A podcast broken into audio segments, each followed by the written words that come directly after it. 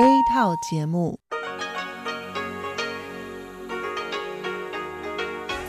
ที่นี่สถานีวิทยุเรดิโอไต้หวันอินเตอร์เนชันแนล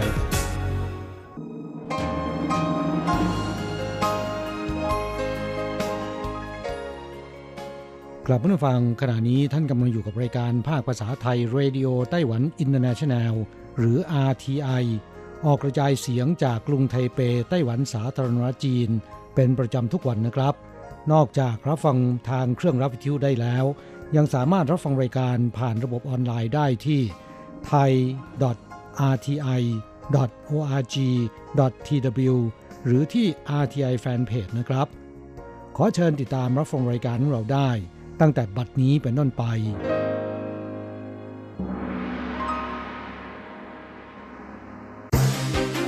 ลำดับแรก ขอเชิญติดตามรับฟัง ข่าวประจำวัน สวัสดีค่ะท่านผู้ฟังที่เคารพ ช่วงของข่าวจากรายการเรดิโอไต้หวันอินเตอร์เนชันแนล ประจำวันอังคารที่ 21 เมษายน ปีพุทธศักราช 2563 สำหรับข่าวไต้หวัน มีดิฉันอัญชันทรงพุทธเป็นผู้รายงานค่ะ หัวข้อข่าวมีดังนี้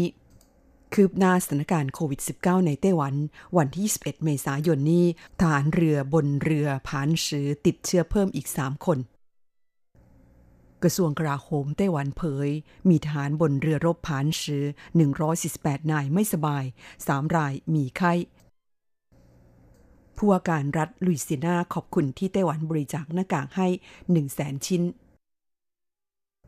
นิวไทเปซ้อมแผนล็อกดาวน์ผู้ว่าโขโยอีเผย ยินดีให้รัฐบาลกลาง ใช้เป็นต้นแบบ พิษโควิด -19 ทำชนะไอไลน์ปรับลดเงินเดือนพนักงาน 15%โควิด -19 ทำให้ยอดผู้โดยสารเรือข้ามฟากที่เกาชง ลดลงกว่า 50%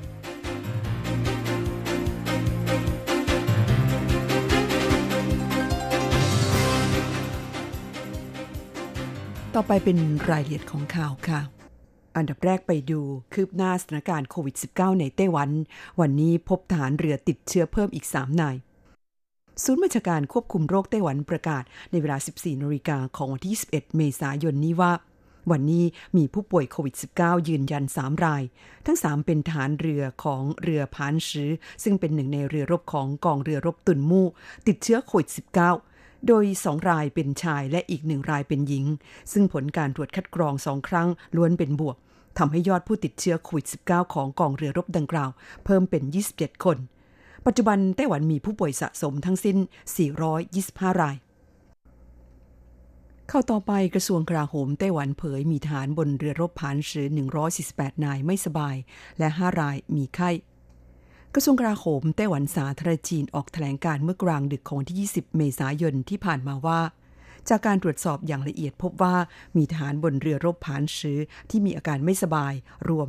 148 นาย และไปพบแพทย์รวม 226 ครั้ง ในจำนวนนี้มีไข้ 5 คน และอีก 10 คนมีอาการผิดปกติของระบบทางเดินหายใจส่วนบน พร้อมย้ำว่าได้รายงานข้อมูลดังกล่าว ต่อศูนย์บัญชาการควบคุมโรคแล้ว จะไม่มีการปิดบังข้อมูลแต่อย่างใด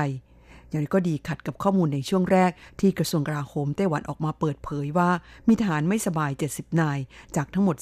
337 นาย พบแพทย์ทหาร 71 ครั้ง ในจำนวนนี้ 5 นายมีไข้ทางด้านนายแพทย์จังสร้างฉุน ผู้เชี่ยวชาญประจำศูนย์บัญชาการควบคุมโรค เปิดเผยว่า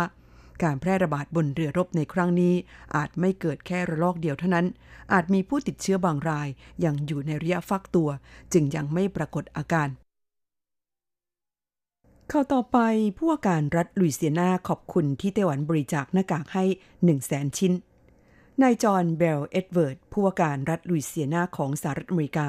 กล่าวขอบคุณไต้หวันที่บริจาคหน้ากากอนามัยทางการแพทย์ ให้รัฐลุยเซียนาจำนวน 1 0 0 0 0แสนชิ้น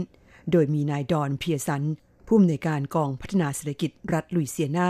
พร้อมด้วยเคียตเวลเดล ผู้บัญชาการกองกำลังพิทักษ์ชาติ เป็นตัวแทนรับมอบจากนายเฉินเจียเยี่ยน ผู้อำนวยการสำนักงานเศรษฐกิจและวัฒนธรรมไทเป ซึ่งเป็นสำนักงานตัวแทนไต้หวันประจำนครฮิวสตันของสหรัฐทั้งนี้เมื่อต้นเดือนเมษายนที่ผ่านมา ไต้หวันได้บริจาคหน้ากากอนามัยทางการแพทย์ให้กับสหรัฐไปแล้วจำนวน 2 ล้านชิ้น นายเฉินเจียเยียนผู้อำนวยการสำนักงงานเศรษฐกิจและวัฒนธรรมไทเป ประจำนครฮิวสตันกล่าวว่า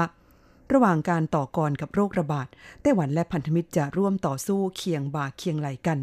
และไต้หวันจะบริจาคหน้ากากอนามัยทางการแพทย์ ให้แก่ประเทศที่มีความต้องการต่อไป เพื่อแสดงให้เห็นถึงความพยายามของไต้หวันที่จะช่วยเหลือระบบสาธารณสุขของโลก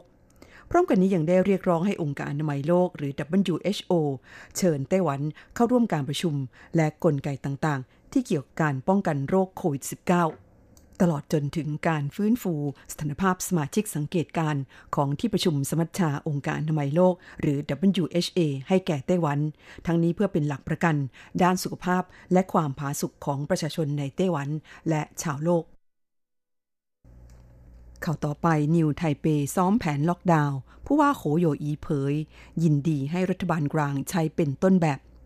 เมื่อวันที่ 20 เมษายนเทศบาลนครนิวไทเปจัดซ้อมแผนปิดเมืองหรือล็อกดาวน์เพื่อเตรียมพร้อมรับมือกับสถานการณ์การระบาดของโรคติดเชื้อ ไวรัสโคโรนา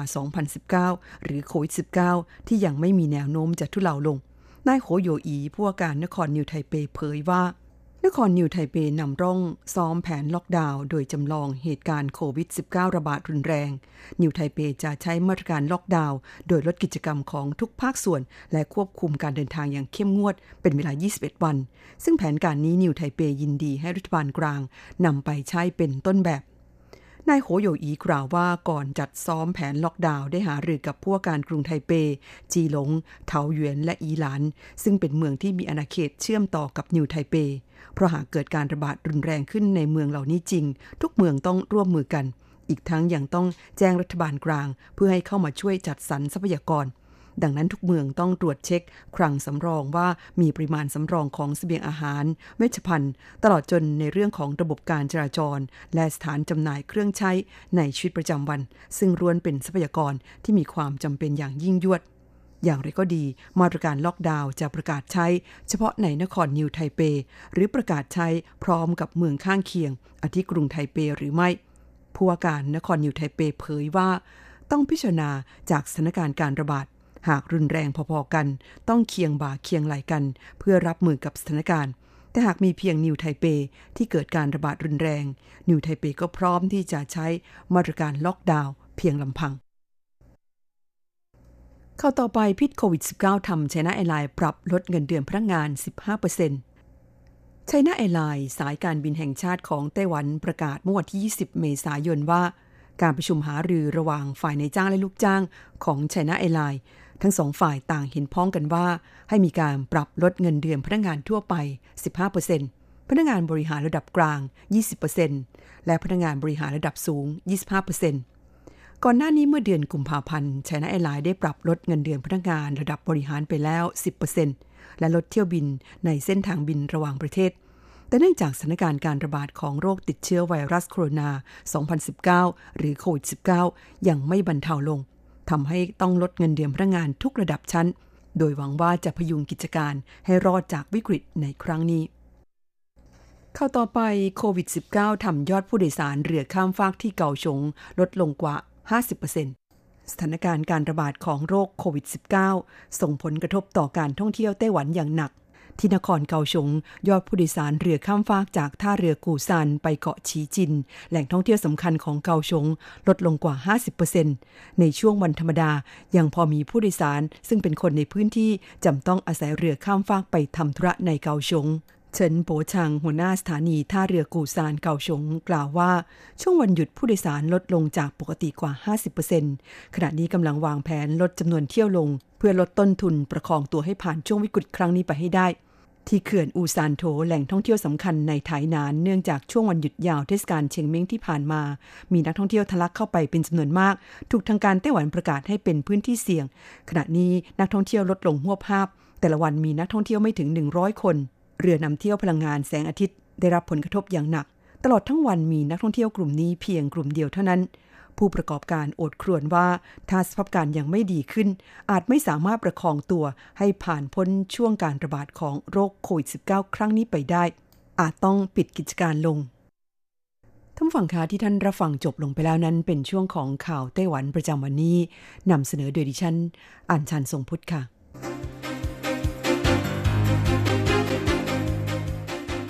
ต่อไปขอเชิญฟังข่าวต่างประเทศและข่าวจากเมืองไทยค่ะ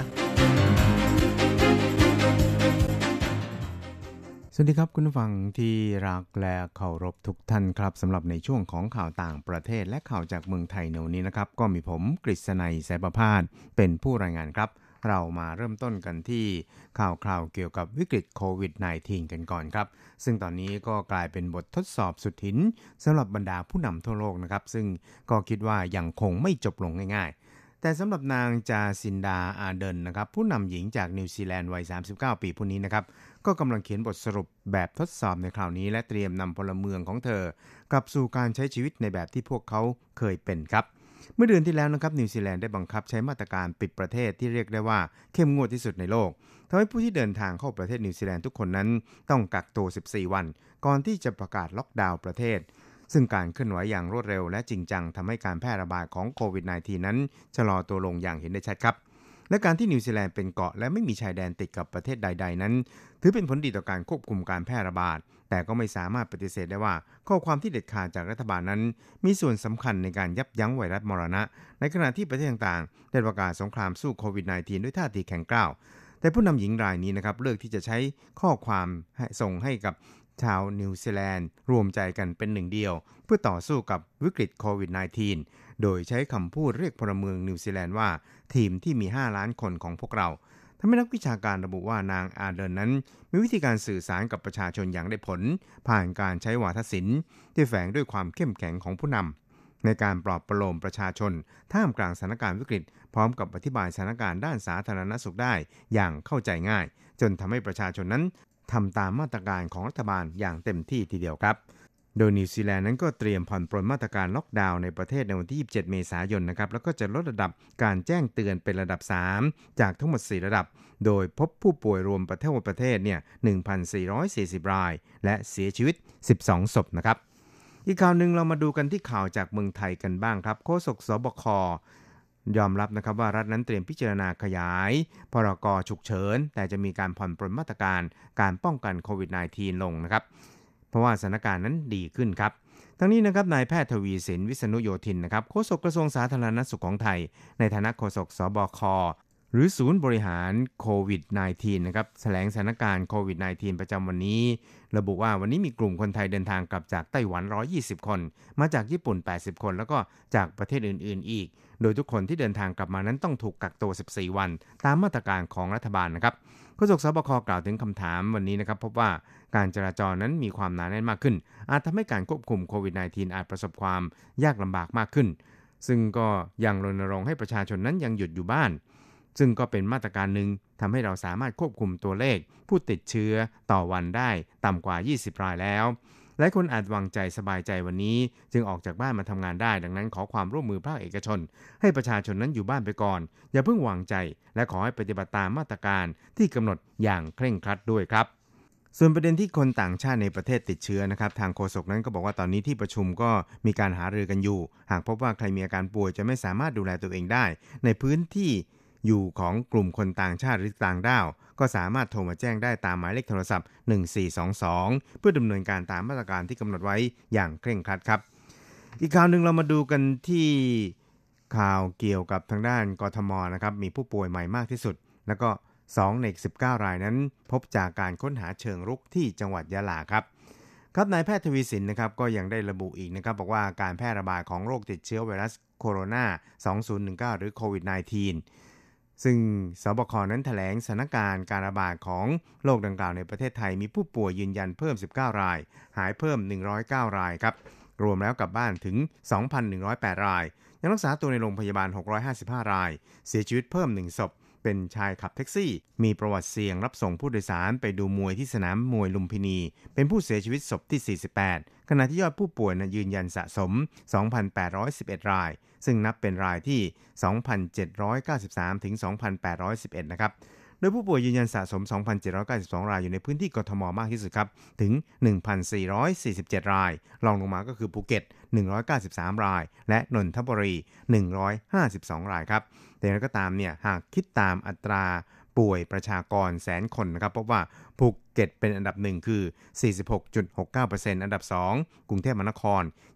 25.57%ครับแล้วก็อันดับ 3 ที่ยะลา 19.28%ครับครับช่วยเราไปติดตามอัตราแลกเปลี่ยนระหว่างค่าเงินไต้หวันกับเงินบาทกันครับ หากต้องการโอนเงินบาท 10,000 บาท ต้องใช้เงินในไต้หวัน 9,460 เหรียญไต้หวัน หากต้องการซื้อเงินสด 10,000 บาท ต้องใช้เงินในไต้หวัน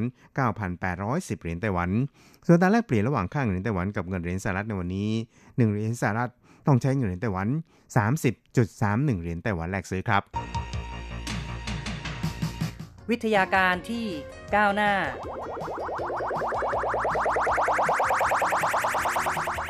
ชีวิตความเป็นอยู่ที่ ทันสมัย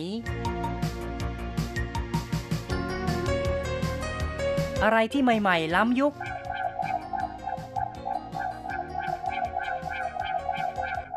ขอเชิญติดตามในไต้หวันไฮเทคดำเนินรายการโดย แสงชัย กิตติภูมิวง คุณผู้ฟังที่รักครับ พบกันอีกแล้วในไต้หวันไฮเทคนะครับ ผมแสงชัยครับ ในครั้งนี้เราจะคุยกันถึงเรื่องของตู้ไปรษณีย์อัจฉริยะกัน เป็นกระแสใหม่ในการรับส่งพัสดุในไต้หวัน ในช่วงนี้มีการระบาดของโควิด -19 นะครับ ซึ่งก็ทำให้ตู้ไปรษณีย์อัจฉริยะของบริษัทไปรษณีย์ไต้หวันนั้น ได้รับความนิยมมากขึ้น ตู้ไปรษณีย์อัจฉริยะเรียกเป็นภาษาจีนว่า i郵箱 i เป็นตัวอักษรภาษาอังกฤษนะครับ ซึ่งก็มาจากคำว่า intelligent นะครับ ซึ่งก็แปลว่าอัจฉริยะ 郵箱 ก็คือตู้ไปรษณีย์ i郵箱 นี่นะครับ ถ้าออกเสียงเป็นภาษาจีนก็จะคล้ายๆกับ i郵箱ไอที่แปลว่า รักนะครับ ก็เหมือนกับว่าเป็นการเชิญชวนให้ประชาชน พากันรักตู้ไปรษณีย์ใช้บริการตู้ไปรษณีย์อัจฉริยะกันมากขึ้น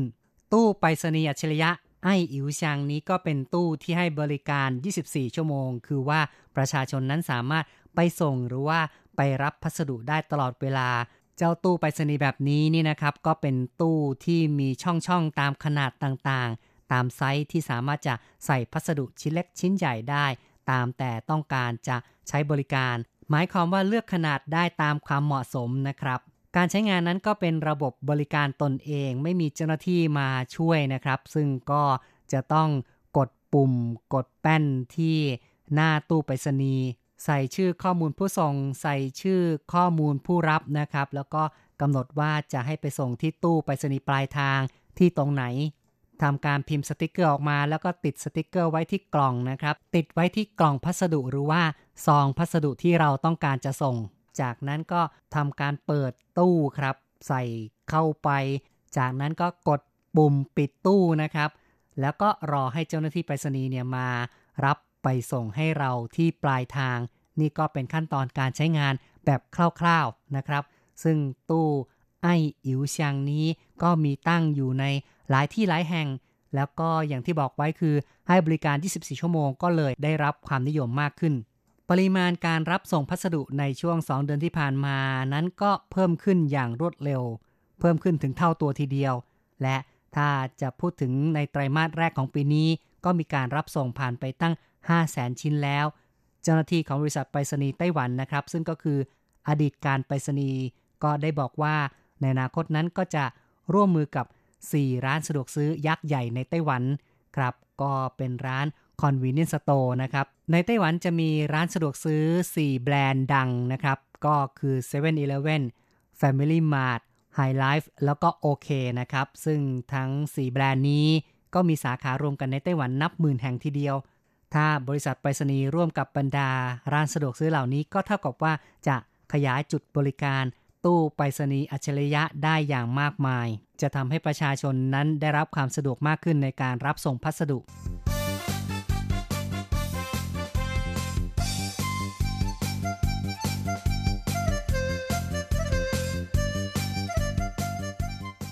การรับส่งพัสดุนั้นก็เป็นส่วนหนึ่งของระบบโลจิสติกนะครับ ในยุคปัจจุบันโลจิสติกมีบทบาทที่สำคัญมากขึ้นในการที่จะส่งพัสดุส่งสินค้า ในปัจจุบันมีการประยุกต์ใช้เทคโนโลยี ในธุรกิจทุกประเภท ซึ่งรวมถึงในห่วงโซ่อุปทานต่างๆ หรือว่า supply chain นะครับ ก็มีการปรับให้เข้ากับยุคดิจิทัลเพราะฉะนั้นเนี่ยโลจิสติกซึ่งเป็นระบบการเคลื่อนย้ายสินค้า และบริการไปถึงมือผู้บริโภคก็ต้องเปลี่ยนแปลงไปเช่นกัน โลจิสติกนั้นเปรียบเสมือนกับหัวใจหลักของอุตสาหกรรมนำเอาเทคโนโลยีที่สำคัญมาประยุกต์ใช้อย่างมากมาย และก็มีสิ่งที่เปลี่ยนแปลงไปอย่างรวดเร็ว สิ่งที่เกี่ยวข้องกับโลจิสติกในปัจจุบันหลีกหนีไม่พ้นในเรื่องของ Internet of Things นะครับ ก็คือ IoT ซึ่งเป็นการเชื่อมสรรพสิ่งนั่นเอง เป็นการเชื่อมต่อสรรพสิ่งผ่านเครือข่ายอินเทอร์เน็ต ปัจจุบันวัตถุสิ่งของต่างๆ สามารถที่จะมีเซ็นเซอร์ มีวงจรอิเล็กทรอนิกส์ แฝงเอาไว้ ฝังอยู่เอาไว้นะครับ ซึ่งก็สามารถที่จะเชื่อมต่อแลกเปลี่ยนข้อมูลระหว่างกันได้ ยังมีเทคโนโลยีที่เสริมเข้ามาในเรื่องของ RFID GPS นะครับ RFID ก็เป็นการจำแนกวัตถุสิ่งของนะครับ ซึ่งเป็นการให้อรหัสเฉพาะสำหรับ วัตถุสิ่งของเพื่อการตรวจสอบ แล้วก็ยังมีระบบ GPS นั่นก็คือ เรื่องของการกำหนดตำแหน่งผ่านทางดาวเทียม สามารถติดตามการขนส่งได้อย่างแม่นยำทำให้ธุรกิจแล้วก็อุตสาหกรรมต่างๆ ซึ่งอยู่ในห่วงโซ่ประทานนั้น สามารถจัดการสิ่งของต่างๆ ได้อย่างมีประสิทธิภาพมากขึ้น ทั้งในเรื่องของการกำหนดเส้นทางการขนส่ง การกำหนดระยะเวลาที่แม่นยำนะครับ ซึ่งสิ่งนี้ก็เป็นเรื่องที่ได้มีการนำมาประยุกต์ใช้งาน แล้วก็ในส่วนของตู้ไปรษณีย์อัจฉริยะหรือว่าไออิวชังของบริษัทไปรษณีย์ไต้หวันก็มีการผนวกสิ่งนี้เอาไว้นะครับ เพื่อทำให้บริการนั้นมีความเป็นอัจฉริยะในการรับส่งพัสดุ ในการประยุกต์เทคโนโลยีเกี่ยวกับการรับส่งพัสดุ หรือว่าในเรื่องของระบบโลจิสติกนั้นก็ยังมีการนำเอาเรื่องของบล็อกเชนมาใช้งานด้วย ซึ่งบล็อกเชนก็เป็นเครือข่ายการเก็บข้อมูลขนาดใหญ่ ถูกจัดเก็บอยู่ในบล็อก แล้วก็เชื่อมโยงเป็นเครือข่ายคล้ายกับห่วงโซ่ ที่เรียกว่าเชนนะครับ เครือข่ายข้อมูลที่เป็นบล็อกนะครับมาโยงกันเป็นลูกโซ่ที่เป็น chain ก็เลยเรียกกันว่าบล็อกเชนซึ่งบล็อกเชนนั้นก็ถือว่าเป็นแหล่งเก็บข้อมูลที่ทุกคนสามารถเข้าถึงข้อมูล มีความปลอดภัยสูง และเกิดความโปร่งใสในการจัดเก็บข้อมูล ในการทำธุรกรรม ซึ่งก็จะมีบทบาทในโลจิสติกด้วย เช่นการจัดเก็บรหัสลูกค้า ข้อมูลผู้จัดส่ง สินค้าวัสดุที่ใช้ ข้อมูลอื่นๆ ก็สามารถที่จะระบุหมายเลข ID ให้กับการขนส่งทุกครั้ง เพื่อสามารถติดตามแล้วก็ป้องกันไม่ให้เกิดการถูกหลอกลวง จะเห็นได้ว่าในระบบโลจิสติกที่เกี่ยวข้องกับการจัดส่งสินค้าส่งพัสดุต่างๆ เดี๋ยวนี้ก็มีการทำให้เกิดความ ยืดหยุ่นมากขึ้น มีการขยาย หรือว่ามีการลดบางอย่างนะครับ เพื่อให้สอดคล้องกับความต้องการ ในห่วงโซ่ประทาน ภายในเวลาที่กำหนด เนื่องจากตลาดนั้นมีความผันผวนอยู่เสมอ ระบบอัตโนมัติจึงเข้ามา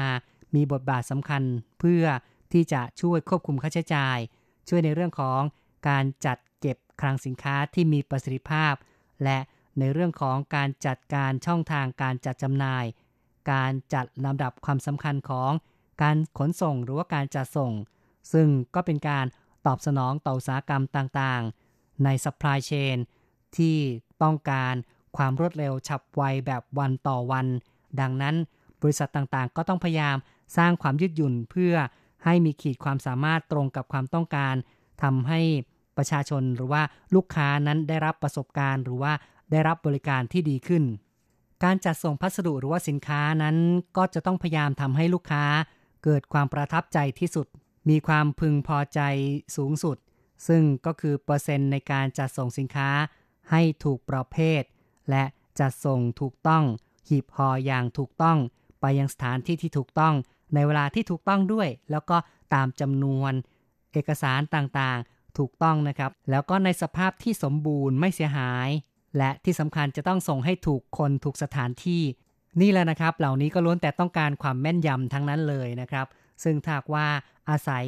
คนในการทำขั้นตอนต่างๆ ก็จะมีข้อผิดพลาดได้มาก แต่ถ้าว่าอาศัยเครื่องจักรอาศัย ระบบอัจฉริยะก็จะช่วยลดข้อผิดพลาดเหล่านี้ให้เท่ากับ 0%นะครับ คือถูกต้อง 100%ทีเดียว คลังสินค้าในปัจจุบันหรือว่าระบบโลจิสติก ระบบการรับส่งพัสดุในปัจจุบันนั้นก็เป็นไปแบบอัตโนมัติ แล้วก็มีการนำเอาหุ่นยนต์ มาทำงานแทนมนุษย์ ซึ่งสิ่งนี้ก็ไม่ใช่คอนเซปต์ใหม่แล้วนะครับ เป็นเรื่องที่มีการกระทำจริง ๆ อยู่ในปัจจุบัน ขั้นตอนต่างๆดำเนินการไปโดยอัตโนมัติ โดยการวางระบบที่ดี ซึ่งก็จะทำให้การจัดการนั้นมีประสิทธิภาพง่ายขึ้น ในปัจจุบันมีบริษัทหลายแห่งทีเดียว ที่ใช้หุ่นยนต์ในการจัดการคลังสินค้า ควบคู่กับการใช้รถยก ซึ่งก็มีการปรับเปลี่ยนทุกอย่างให้เป็นระบบอัตโนมัติ สมบูรณ์ทุกขั้นตอน และสามารถกระทำได้เมื่อมีการพัฒนาเครื่องมือ ภายในคลังสินค้า ให้ระบุว่าสินค้าตัวไหนคืออะไร เลือกสินค้าได้ถูกต้องจะส่งไปยังผู้รับต่อไป คุณผู้ฟังครับในเรื่องของระบบโลจิสติก การรับส่งพัสดุสิ่งของต่างๆ นั้นเป็นเรื่องที่สำคัญทำให้ประชาชนทำให้เราเราท่านท่านทั้งหลายได้รับความสะดวกสบายมากขึ้น แล้วก็เป็นสิ่งที่ทางบริษัทไปรษณีย์ของไต้หวันนั้น ได้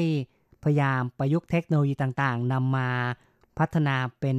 ไออิวชังหรือว่าตู้ไปรษณีย์อัจฉริยะไออิวชังหรือว่าตู้ไปรษณีย์อัจฉริยะของบริษัทไปรษณีย์ไต้หวันเนี่ยก็มีการ จัดตั้งเป็นครั้งแรกเมื่อปี 2016 มาถึงตอนนี้ก็มีจำนวน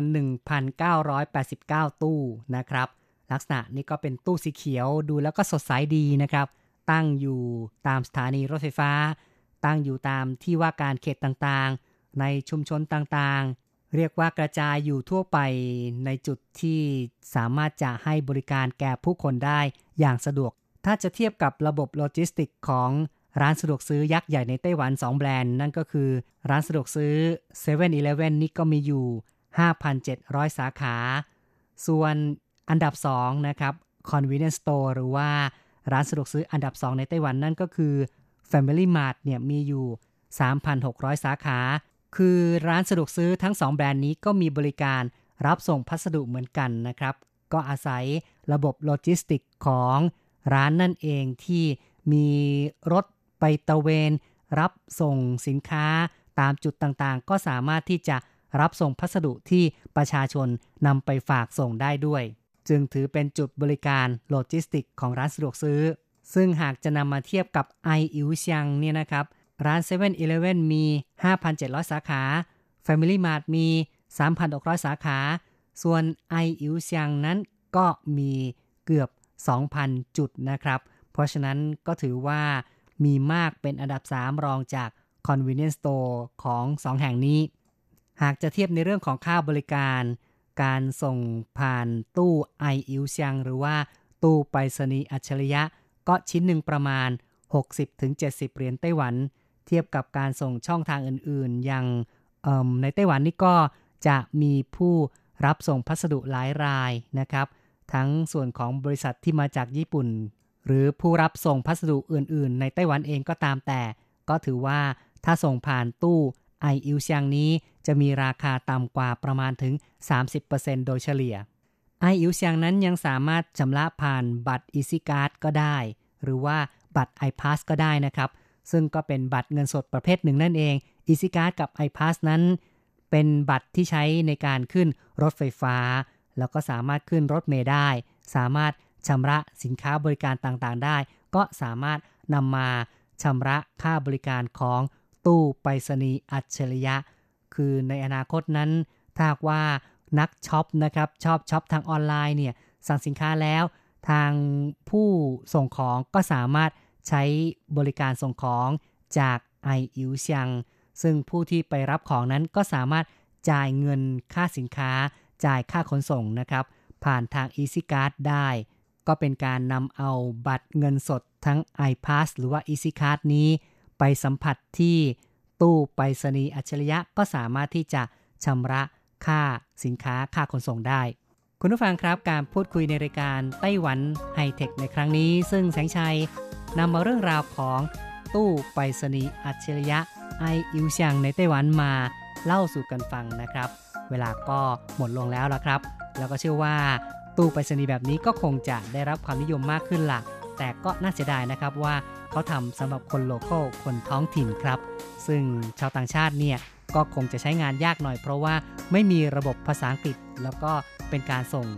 พัสดุไปรษณีย์เฉพาะในไต้หวันเท่านั้นเอง เอาละครับเห็นทีจะต้องจบการพูดคุยเอาไว้ก่อน อย่าลืมกลับมาพบกับไต้หวันไฮเทคในครั้งต่อไป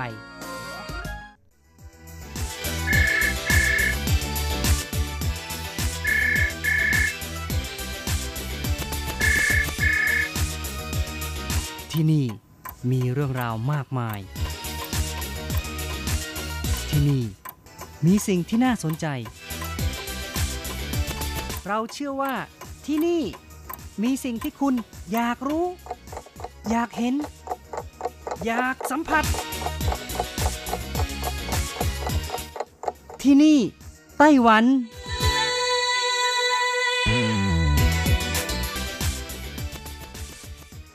สวัสดีค่ะ คุณผู้ฟังพบกันช่วงเวลาที่นี่ไต้หวันกับรจรัสยนสุวรรณพร้อมกับเนื้อหาสาระดีๆ ที่เกี่ยวข้องกับในไต้หวันมาเล่าสู่กันฟังประจำทุกสัปดาห์ในสัปดาห์นี้ก็เช่นกันค่ะ มีเรื่องราวดีๆ เกี่ยวกับสับปะรดค่ะ สับปะรดตอนนี้ก็เป็นช่วงของฤดูกาลของสับปะรดในไต้หวันกันแล้วค่ะคุณผู้ฟังที่อยู่ในไต้หวันถ้าชอบรับประทานสับปะรดก็อย่าลืมนะคะ ซื้อมารับประทานกันเยอะๆหน่อยค่ะ สามารถเสริมสร้างภูมิคุ้มกันให้กับร่างกาย และราคาในตอนนี้ก็ถูกกว่าปีที่แล้ว ถ้าสังเกตให้ดีนะคะ สับปะรดลูกเบอร์เรอร์ ลูกละ 50-60 เหรียญไต้หวันก็มีขายกันเยอะแยะค่ะ ในซูเปอร์มาร์เก็ตอย่าง PX Mart หรือว่าเฉวียนเหลียนนะคะ ก็ขายกันลูกหนึ่งตั้งแต่ 49 เหรียญไต้หวัน ทั้งนี้ทั้งนั้นนะคะ ก็เป็นผลมาจากการระบาดของโคโรนาไวรัสสายพันธุ์ใหม่ 2019 หรือโควิด -19 ก็ทำให้การส่งออกไปขายต่างประเทศน้อยลง อีกทั้งราคาส่งออกก็ต่ำกว่าปีที่แล้วปัจจุบันค่ะ ราคาส่งออกของสับปะรดกิโลกรัมละ 20 เหรียญไต้หวัน หรือประมาณ 12 เหรียญไต้หวันต่อช่างหรือว่าประมาณ 600 กรัมนะคะ พ่อค้าที่ส่งออกก็ไม่ค่อยได้ผลกำไรเท่าไหร่ และบางคนก็ยอมขาดทุนซะด้วยนะคะ เพื่อส่งออกบ้าง เพื่อหวังครองตลาดไว้ปีหน้าอาจจะได้ผลกำไรที่ดีขึ้นค่ะกองการเกษตรของนครเกาสงเปิดเผยว่า เนื่องจากการระบาดของโควิด -19 ส่งผลต่อการซื้อผลิตภัณฑ์ทางการเกษตร มีผู้ประกอบการอสังหาริมทรัพย์นะคะ ที่แซ่หลีคนหนึ่งค่ะของเมืองซินจู สั่งซื้อสับปะรดของนครเกาสงจำนวน 1,000 ลัง น้ำหนักประมาณ 10 ตันในราคา5 0 0แสนเหรียญไต้หวัน เพื่อนำไปมอบให้กับองค์กรกุศลของเมืองเจียอี้เพื่อเอาสับปะรดไปขายและนำรายได้บริจาคให้กับครอบครัวยากจนนะคะ อีกทั้งนำไปมอบให้กับหน่วยงานบริจาคโลหิต เพื่อแจกให้กับประชาชนที่ไปบริจาคโลหิต ให้ได้รับประทานเพื่อสร้างความแข็งแรงหลังบริจาคโลหิตนะคะ นับเป็นน้ำใจอันงดงาม แล้วก็เป็นตัวอย่างอันดีที่ผู้อื่นควรนำไปปฏิบัติสำหรับคนที่เเป็นเศรษฐีทั้งหลายค่ะ ดังสำนวนจีนที่ว่าเผาจวนอินอี้นะคะ ก็ถ้าแปลเป็นไทยก็คือโยนอิฐเพื่อล่อหยก หมายถึงทำเป็นตัวอย่างให้ดูเพื่อล่อให้คนอื่นทำตาม หรือว่าทำตามมากกว่านี้ หรือว่าดีกว่าเขานะคะ นอกจากนี้แล้วหน่วยงานรัฐบาลของนครเกาสงพยายามกระตุ้นให้มีการสั่งซื้อสับปะรดทางออนไลน์จากหน่วยงานเกษตรโดยตรง โดยทางหน่วยงานรัฐบาลให้คูปองส่วนลดค่าขนส่ง 50 เหรียญไต้หวัน ต่อการซื้อสับปะรดแต่ละลังที่มีน้ำหนัก 10 กิโลกรัมค่ะ ซึ่งทางหน่วยงานเกษตรของนครเกาสงก็เปิดเผยว่า ในช่วงเดือนมีนาคมที่ผ่านมานั้น ซึ่งเป็นช่วงที่มีมาตรการป้องกันโควิด -19 มีการอำนวยความสะดวกให้กับประชาชนสั่งซื้อสินค้าเกษตรออนไลน์ และช่วงเดือนมีนาคมที่ผ่านมาได้ขายสับปะรดที่ปลูกในนครเกาสง1คอนเทนเนอร์จำนวนกว่า 700 ลังไปแล้วค่ะ แม้ต้นเดือนมีนาคมที่ผ่านมา ไต้หวันกับออสเตรเลียผ่านการเจรจาที่ยาวนานถึง 5 ปีในที่สุดนะคะ วันที่ 2 มีนาคมสำนักงงานกักกันโรคพืชและสัตว์นะคะ ประกาศว่าสับปะรดของไต้หวันนั้นสามารถส่งไปขายออสเตรเลียได้แล้ว ทั้งนี้ทั้งนั้นสับปะรดของไต้หวันนั้นมีรสชาติอร่อยคุณภาพดี ถือเป็นผลไม้ส่งออกอันดับหนึ่งของไต้หวันซะด้วย ในช่วงไม่กี่ปีมานี้ ปริมาณการส่งออกมากเป็นอันดับหนึ่ง เมื่อปีที่แล้วไต้หวันมีปริมาณการส่งออกสับปะรดสดกว่า 50,000 ตันค่ะ มูลค่ากว่า 60 ล้านดอลลาร์สหรัฐ แม้ปัจจุบันสับปะรดสดของไต้หวันสามารถส่งไปจำหน่ายยังแคนาดา ญี่ปุ่น เกาหลี จีนแผ่นดินใหญ่ฮ่องกง มาเลเซีย มาเก๊าบรูไนสหรัฐอาหรับ เอมิเรตส์บาห์เรน อินโดนีเซีย ปาเลา เกาะกวม หมู่เกาะมาเชล เนเธอร์แลนด์ และรัสเซียเป็นต้นนะคะ แต่ทั้งนี้ทั้งนั้นอย่างที่บอกมาข้างต้นแล้วค่ะว่า จากผลกระทบการระบาดของโควิด -19 ที่มีมาตรการปิดประเทศของหลายประเทศ ได้ทำให้การส่งออกสับปะรดสดของไต้หวันนั้น น้อยลงค่ะ จึงจะเป็นต้องมีการกระตุ้นการบริโภคในไต้หวันให้มากขึ้นค่ะ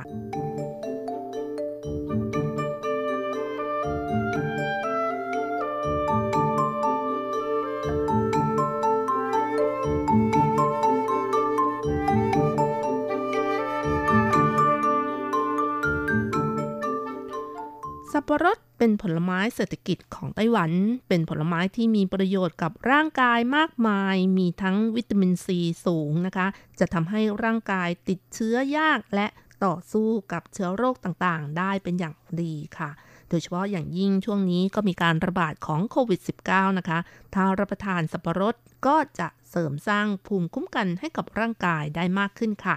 นอกจากนี้ก็ยังมีสารเบต้าแคโรทีน และแมงกานีสซึ่งเป็นสารต้านอนุมูลอิสระ ช่วยป้องกันอันตรายจากอนุมูลอิสระที่เข้ามาทำลาย เซลล์ของร่างกาย สามารถป้องกันโรคมะเร็งได้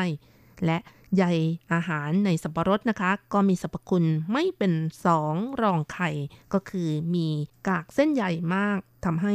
เป็นผลไม้ที่ช่วยลดน้ำหนักได้ แหม อันนี้ฟังแล้วนะคะ หูพึ่งเลยนะคะ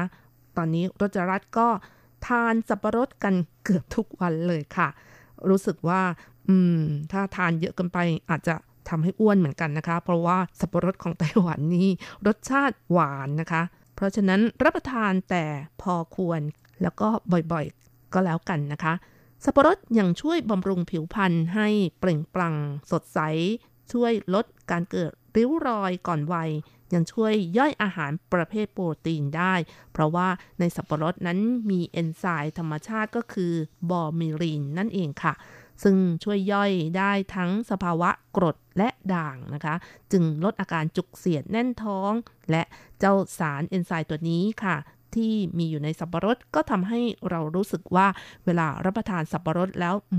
กัดลิ้นนะคะ รู้สึกว่าบางคนนี้ไม่ค่อยชอบทานสับปะรด เพราะว่าทานสับปะรดแล้วกัดลิ้นนั่นเอง เป็นเพราะว่าเอนไซม์บอมิรีนนะคะ สัมผัสกับเนื้อเยื่อที่ลิ้นของเราทำให้เกิดการระคายเคืองค่ะ แต่ก็มีเทคนิคนะคะก็คือมีวิธีแก้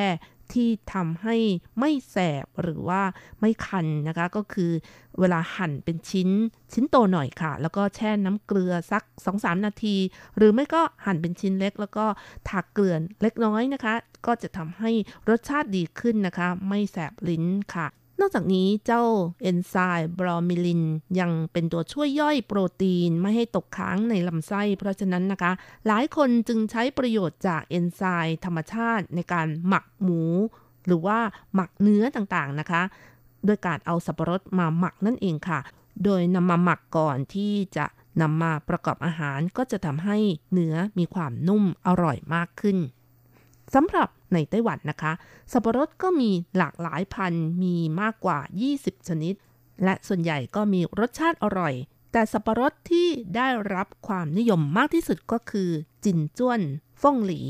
ก็คือสับปะรดเพชรทอง มีชื่อทางการว่าไถหนงเบอร์ 17 ค่ะเเนื่องจากสับปะรดสายพันธุ์นี้ เนื้อของสับปะรดสีเหลืองอาราม เหมือนกับทองคำนะคะ ชุ่มฉ่ำไปด้วยน้ำเนื้อละเอียดหวานอร่อย ความหวานของสับปะรดนะคะ ระดับ 14 ปริก ความเปรี้ยวระดับ 0.28%ขนาดของผลใหญ่ค่ะ น้ำหนักของผลลูกหนึ่งประมาณกิโลกว่าๆนะคะ เป็นที่ถูกอกถูกใจของผู้บริโภค จึงเป็นที่มาของชื่อภาษาจีนว่า จินจ้วนฟ่งหลีค่ะ สามารถเอามาแปรรูปก็ได้นะคะ หรือว่ารับประทานสดก็อร่อยอย่างที่บอกแล้วค่ะ สับปะรดสายพันธุ์นี้มีชื่อเสียงมากค่ะ ในเรื่องของการส่งออกติดอันดับหนึ่ง ถือเป็นราชาของสับปะรดเลยทีเดียว เป็นพันธุ์สับปะรดที่เก็บได้นาน แล้วก็เวลาขนส่งขายไปต่างประเทศนะคะ ก็ไม่ค่อยได้รับความเสียหายที่สำคัญอร่อยถูกปากผู้บริโภคทั้งในและต่างประเทศค่ะ แถมยังเป็นสับปะรดที่ปลูกมากครองสัดส่วนมากที่สุดประมาณ 90%ฤดูกาลของสับปะรดจินจ้วนนะคะ ประมาณเดือนมีนาคมจนถึงเดือนพฤษภาคม และเดือนตุลาคมจนถึงเดือนพฤศจิกายน ซึ่งช่วงนี้เดือนเมษายนก็เป็นช่วงของฤดูสับปะรดนะคะสับปะรดต่อไปที่จะแนะนำให้คุณผู้ฟังได้รู้จักก็คือ สับปะรดเถียนมี่มี่หรือสับปะรดหวานหยดย้อยแหมชื่ออย่างนี้ก็คงหวานจริง ๆนะคะ เพราะว่าระดับของความหวานสูงสุดถึง 18 บิกเลยทีเดียวค่ะ เพราะฉะนั้นก็ไม่ต้องแปลกใจเลยนะคะว่าทำไมถึงชื่อ สับปะรดหวานหยดย้อย หรือเถียนมี่มี่ค่ะ แล้วก็สับปะรดชนิดนี้มีความเปรี้ยวเพียง 0.47%ค่ะ เพราะฉะนั้นใครที่อยาก รับประทานสับปะรดหวานๆก็เลือกพันธุ์หวานหยดย้อยนี้ก็แล้วกันค่ะ ก็ถ้ารับประทานเยอะนะคะ น้ำหนักก็ขึ้นเหมือนกันนะคะ ลักษณะของลูกสับปะรดค่อนข้าง รียาว เมื่อผลสุกเปลือกนอกจะมีสีเหลืองอ่อน เวลาปอกเปลือกออกนะคะ จะมีสีเหลืองอ่อนนะคะ สีจะไม่เหลืองเข้มเหมือนกับพันธุ์สับปะรดจินจ้วนค่ะ น้ำหนักลูกหนึ่งประมาณกิโลกว่าเช่นกันนะคะ สับปะรดเถียนมินมี ถ้าจะให้อร่อย ต้องดูที่สถานที่ปลูกแล้วก็ช่วงเวลาของผลผลิตอีกด้วยนะคะ อย่างเช่น ถ้าปลูกที่เมืองผิงตงนครเกาสงทางภาคใต้ของไต้หวัน ช่วงที่บริโภคอร่อย ก็คือช่วงเดือนมีนาคม จนถึงเดือนมิถุนายนก็คือช่วงนี้แหละค่ะถ้าเป็นเถียนมินิมีที่ปลูก แถบเมืองจาอี้นะคะ ช่วงที่บริโภคอร่อยก็จะเป็นช่วงเดือนเมษายนจนถึงเดือนกรกฎาคมนี่แหละค่ะ สายพันธุ์อื่นที่จะแนะนำต่อไปก็คือ นิ้วไหนฟงหลี หรือสับปะรดนมค่ะ มีชื่อทางการว่าไถหนงเบอร์ 20 เป็นสับปะรดที่เหมาะต่อการบริโภคสดเช่นกัน มีรสหวาน เนื้อละเอียด กรอบ กลิ่นหอม ตาสับปะรดใหญ่ เส้นใหญ่น้อย ลักษณะของเนื้อสับปะรดคล้ายกับนมนะคะมีสีขาวค่ะ จึงเป็นที่มาของชื่อว่าสับปะรดนมนิ้วหน่ายฟงหลีนี่เองค่ะ แล้วก็ต่อไปนะคะที่จะแนะนำก็คือตงมี่ฟงหลี หรือว่าชื่อทางการว่า ไถหนงเบอร์ 13 ค่ะ เนื่องจากว่าสับปะรดสายพันธุ์นี้เหมาะต่อการปลูกในช่วงฤดูใบไม้ร่วง และฤดูหนาว มีรสหวานจึงเป็นที่มาของชื่อว่า สับปะรดตงมี่นั่นเองค่ะ เพราะคำว่าตงก็คือฤดูหนาวมี่ก็คือ หวานหวานฉ่ำนะคะ เนื้อสับปะรดเหลืองอาราม เส้นใยอาจจะหยาบนิดนึง แต่ก็มีกลิ่นหอมหวานและฉ่ำอีกด้วยค่ะ นอกจากนี้แล้วก็ยังมีสับปะรดทอง หรือว่าหวังจินฟ่องหลี่นะคะลักษณะเนื้อละเอียดเส้นใยหยาบปานกลาง มีกลิ่นหอม เป็นต้นค่ะ ซึ่งสับปะรดพันธุ์ต่างๆ ที่รจรัตแนะนำมาก็ล้วนแต่อร่อยกันทั้งนั้น และมีชื่อเสียงค่ะ ยังไงช่วงนี้ก็เป็นฤดูกาลของสับปะรด ปีนี้ก็ถูกกว่าปีอื่นๆนะคะ ก็อย่าลืมซื้อมารับประทานกันเยอะๆหน่อยนะคะ บ่อยๆ ครั้ง แล้วก็จะช่วยเสริมสร้างภูมิคุ้มกันให้กับร่างกายแล้วก็ยังทำให้ผิวพรรณเปล่งปลั่งสดใส ลด รอยเหี่ยวย่นก่อนวัยได้ด้วยค่ะ เอาละค่ะ คุณผู้ฟังเวลาของรายการที่นี่ไต้หวันหมดลงอีกแล้วนะคะ อย่าลืมนะคะ กลับมาติดตามเรื่องราวดีๆ กับรจรัสได้ใหม่ สัปดาห์หน้า เวลาเดียวกันสำหรับวันนี้ สวัสดีค่ะ 他总是嚷着要到海边找谁，那剩下的银发，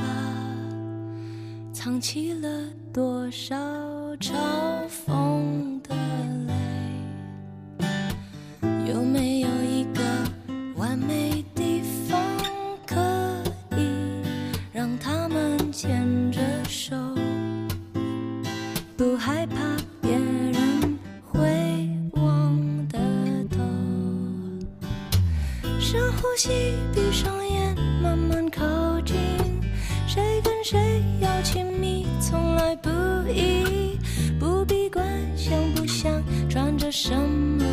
身体。灯火亮起手就手放就放只要美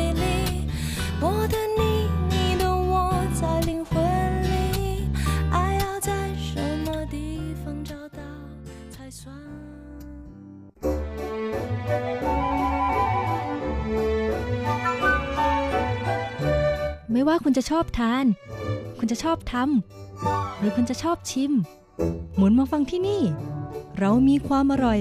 พร้อมเสิร์ฟให้คุณทุกสัปดาห์กับรายการ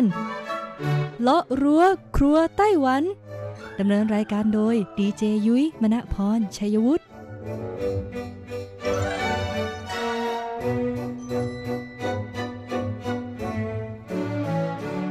สวัสดีค่ะคุณผู้ฟัง RTI ที่เคารพทุกท่านขอต้อนรับเข้าสู่รายการมิติใหม่ไต้หวันค่ะ รายการที่จะนำเสนอเรื่องราวดีๆ ที่เกิดขึ้นในไต้หวันผ่านมุมมองของคนรุ่นใหม่ กับดิฉันดีเจยุ้ยมณพรชัยวุฒิค่ะ สำหรับเรื่องราวของเราในสัปดาห์นี้ค่ะ แน่นอนว่ายังคงหนีสถานการณ์โควิด -19 ไม่พ้นนะคะ และแน่นอนค่ะว่าเมื่อเราอยู่บ้านนะคะ เราก็จะต้องปฏิบัติตัวให้ถูกต้องตามหลักสุขอนามัยค่ะ เพื่อเป็นการป้องกันตัวเองนะคะ ไม่ให้อยู่ในกลุ่มเสี่ยงที่จะติดกับเชื้อไวรัสโควิด -19 นี้ได้โดยง่าย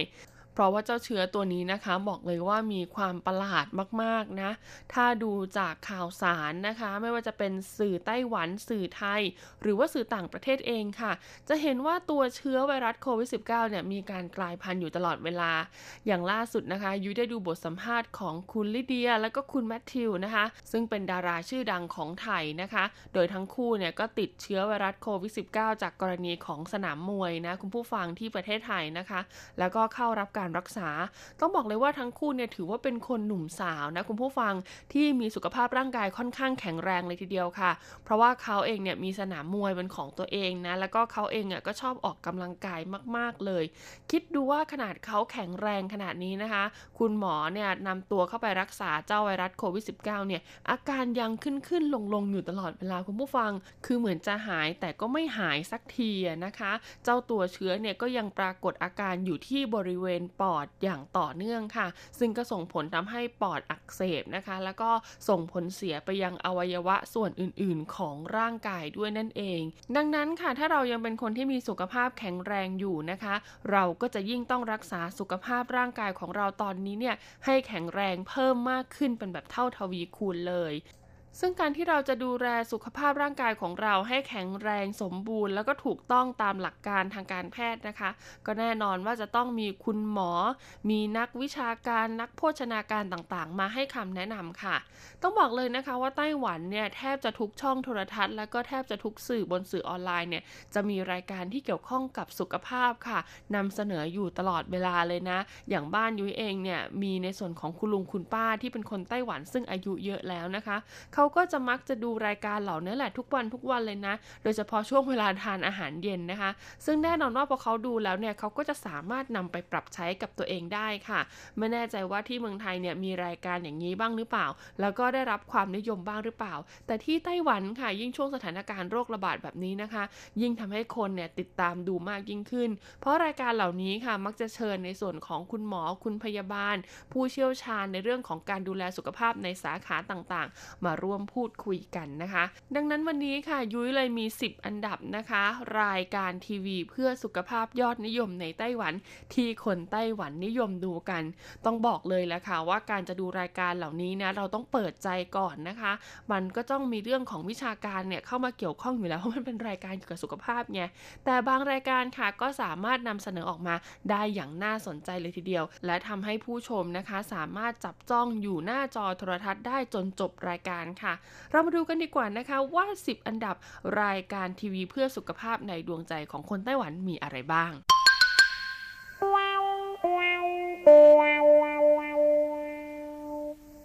สำหรับอันดับ 10 ค่ะ เป็นรายการที่มีชื่อว่าเจี้ยนคัง ตัวอีเตียนนะคะ รายการนี้ค่ะออกอากาศทางช่องตรงเซินหรือว่า BC นะคะของไต้หวันค่ะ เป็นรายการที่จะออกอากาศทุกวันเลยนะคะ จันทร์ถึงศุกร์ในช่วงเวลาบ่ายๆค่ะ ตัวอีเตียนอ่านะคะก็คือช่วงบ่ายของไต้หวันนั่นเองนะต้องบอกเลยละค่ะว่ารายการนี้เขาจะมีประเด็นนะคะ ที่เกี่ยวข้องกับสุขภาพ แล้วก็ในแต่ละเทปเนี่ยก็จะมีการเชิญคุณหมอ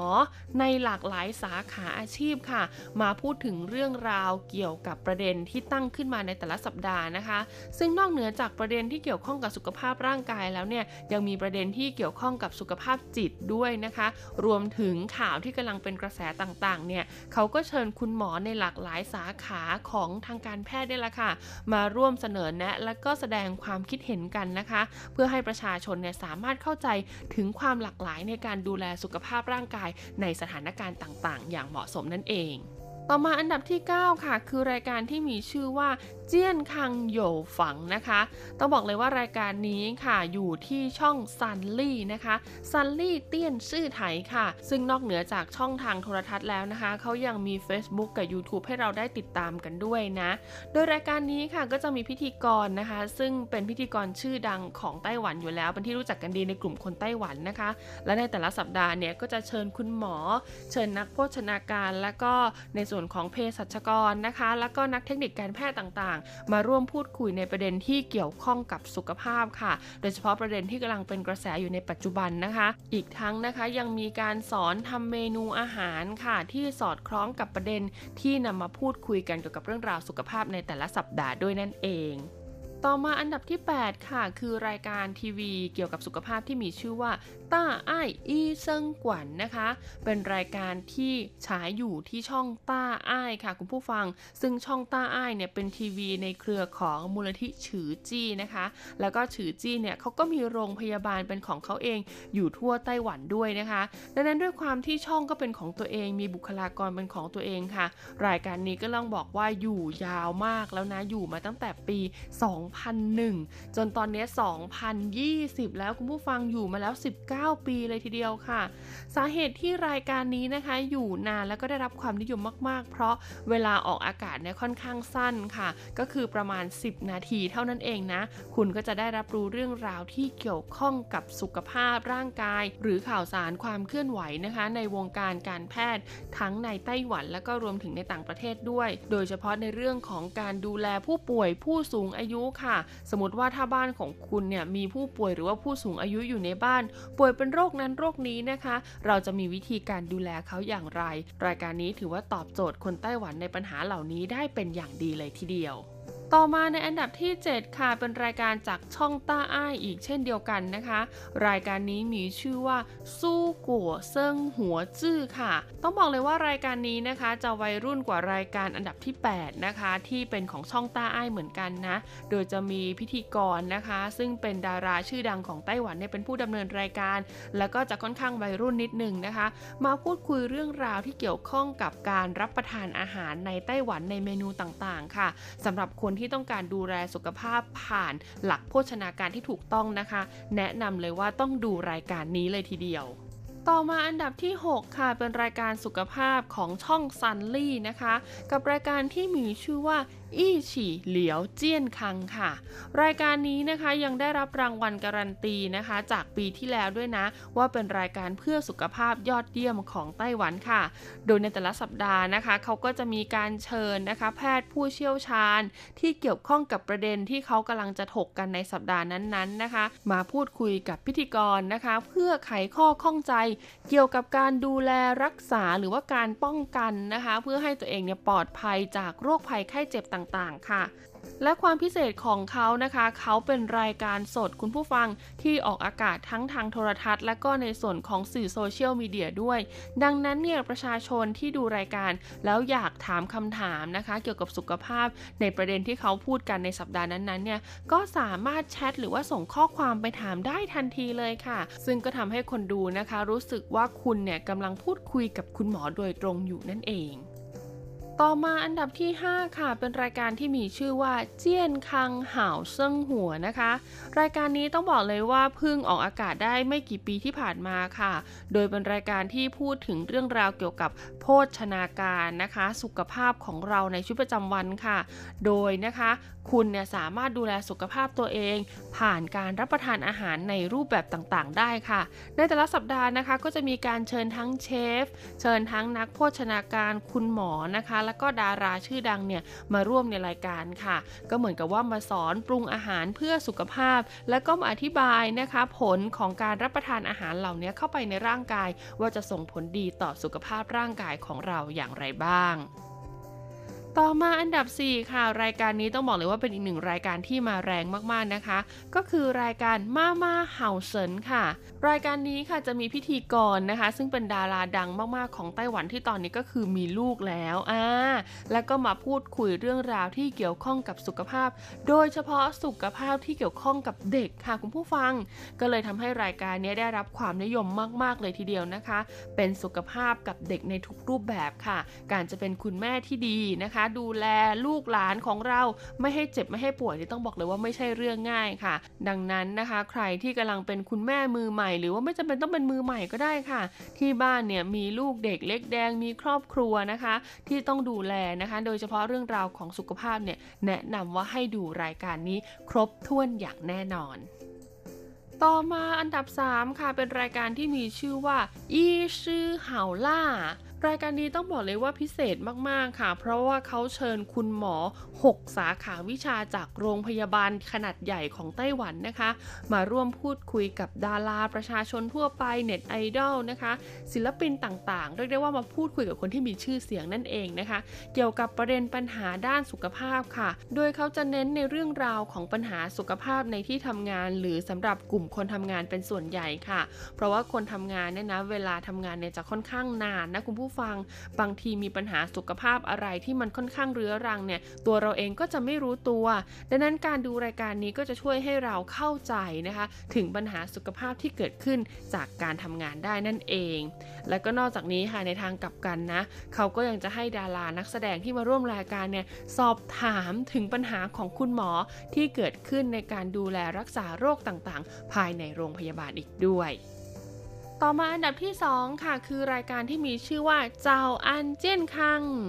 รายการนี้ค่ะออกอากาศอยู่บน YouTube นะคะคุณผู้ฟังก่อนหน้านี้เนี่ยเจ้าอันเจนคัง เป็นนิตยสารเพื่อสุขภาพชื่อดังมาก ๆ ของไต้หวันค่ะ จากนั้นนะคะด้วยความที่คนเนี่ยนิยมอ่านหนังสือลดลง เขาก็เลยพยายามปรับเปลี่ยนนะคะนำเอาเนื้อหาสาระที่มีอยู่ในนิตยสารเจ้าอันเจนคังนี่แหละ มาทำออกมาในรูปแบบของคลิปวิดีโอค่ะ แล้วก็ฉายนะคะอยู่บนช่องทาง YouTube ซึ่งแน่นอนว่าคุณเนี่ยจะสามารถดูซ้ำแล้วซ้ำอีกซ้ำแล้วซ้ำอีกได้นะ แล้วก็ที่สำคัญค่ะหลักๆ เลยนะคะ เขาเน้นเรื่องราวของการรับประทานอาหารเพื่อให้เราเนี่ยมีสุขภาพที่แข็งแรง มีการสอนเกี่ยวกับการออกกำลังกายด้วยนะคุณผู้ฟังเพื่อรักษารูปร่างให้สวยงามค่ะ ดังนั้นนะคะ จึงถือว่าเป็นรายการที่ตอบโจทย์คนยุคใหม่รวมถึงในยุคปัจจุบันที่เราเนี่ยต้องใช้ชีวิตอยู่กับโซเชียลเน็ตเวิร์กเป็นส่วนใหญ่ด้วย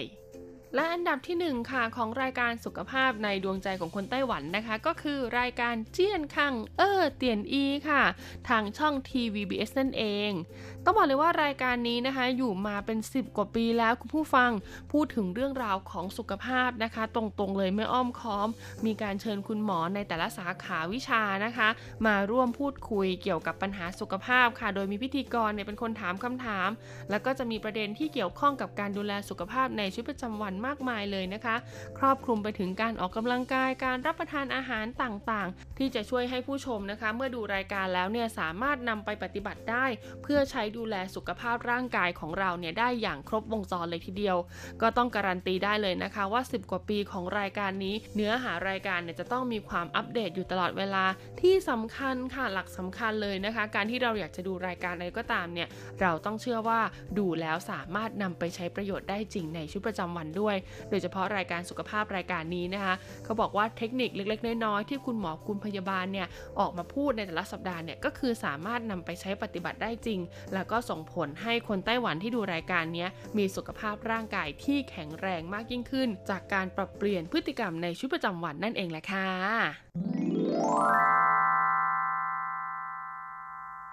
เป็นไงกันบ้างคะกับเรื่องราวของ 10 อันดับรายการสุขภาพนะคะ ที่คนไต้หวันชื่นชอบค่ะ ต้องบอกเลยว่าแต่ละรายการเนี้ก็มีรูปแบบที่แตกต่างกันออกไปนะคะ แต่หัวใจสำคัญที่สุดค่ะของรายการเหล่านี้ก็คือต้องการให้ผู้ชมนะคะ ชมแล้วสามารถนำเอาเทคนิคเคล็ดลับเล็กๆน้อยๆที่เกี่ยวข้องกับการดูแลสุขภาพ ไปปรับใช้ได้จริงในชีวิตประจำวันนั่นเอง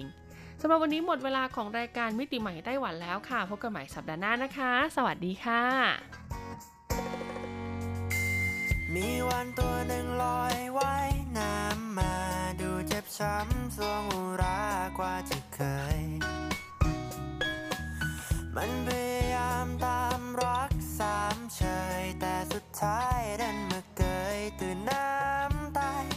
จงจำไว้ ว่ารักใคร อย่าทำ